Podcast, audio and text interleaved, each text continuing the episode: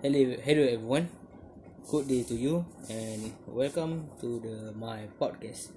So today, uh, today I want to talk you about last podcast. Maybe the last podcast that I need to do.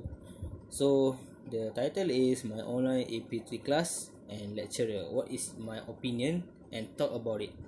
Uh, so Mr. Punit uh, tell us that we need to tell uh, our honest opinion about this. So I don't mind. So let's get starting. Okay, so I want to talk about my progress of speaking. Uh, you along sepanjang aside along the I have make this podcast. So I learned that even podcast we need to carefully string our words together. So it makes sense first and then we uh, listener can understand what I am what we are try to convey. I am to I to convey to to the listener. Uh, listener. So uh, Mr. Pooh maybe have uh, listen my podcast from the start podcast till now.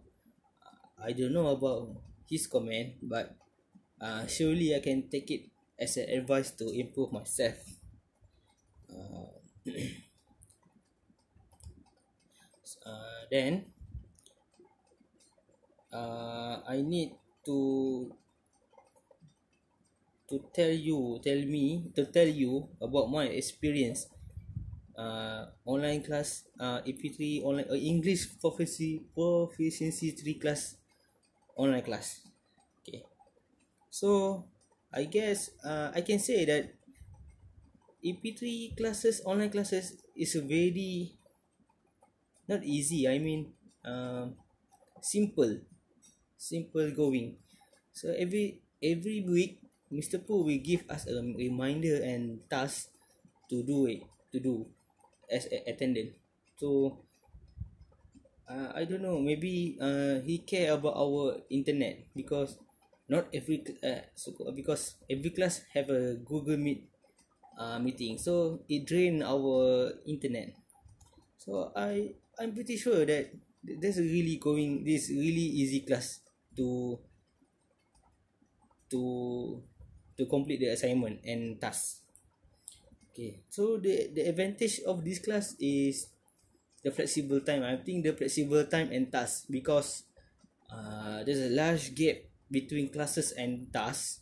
So it make me easy to make uh, macam you know jadual so table jadual to to arrange which is the priority task that I need to do so that then the disadvantage is uh, the the group mate lah I think. Because uh, group mate for me I don't I don't mind. But if uh, is someone has not res- not respond not not kerjasama but is too lot late lah late respond uh, to our to any question uh, do us do on the group it make me be little sad lah about that so um I think that's a this one of the disadvantage and then uh, I I must I need to uh, puji Mr. Pooh lah ha, puji Mr. Pooh that how he handled the controversy about podcast in Oopsie Confession. Uh, he he's he's professional about that controversy really handled well. Well done, Mr. Pooh. Well done, well done. So conclusion is, I hope that I can speak English properly and make sense and make sense. So listener can understand what I am saying that that I feel confident about it. Thank you and goodbye.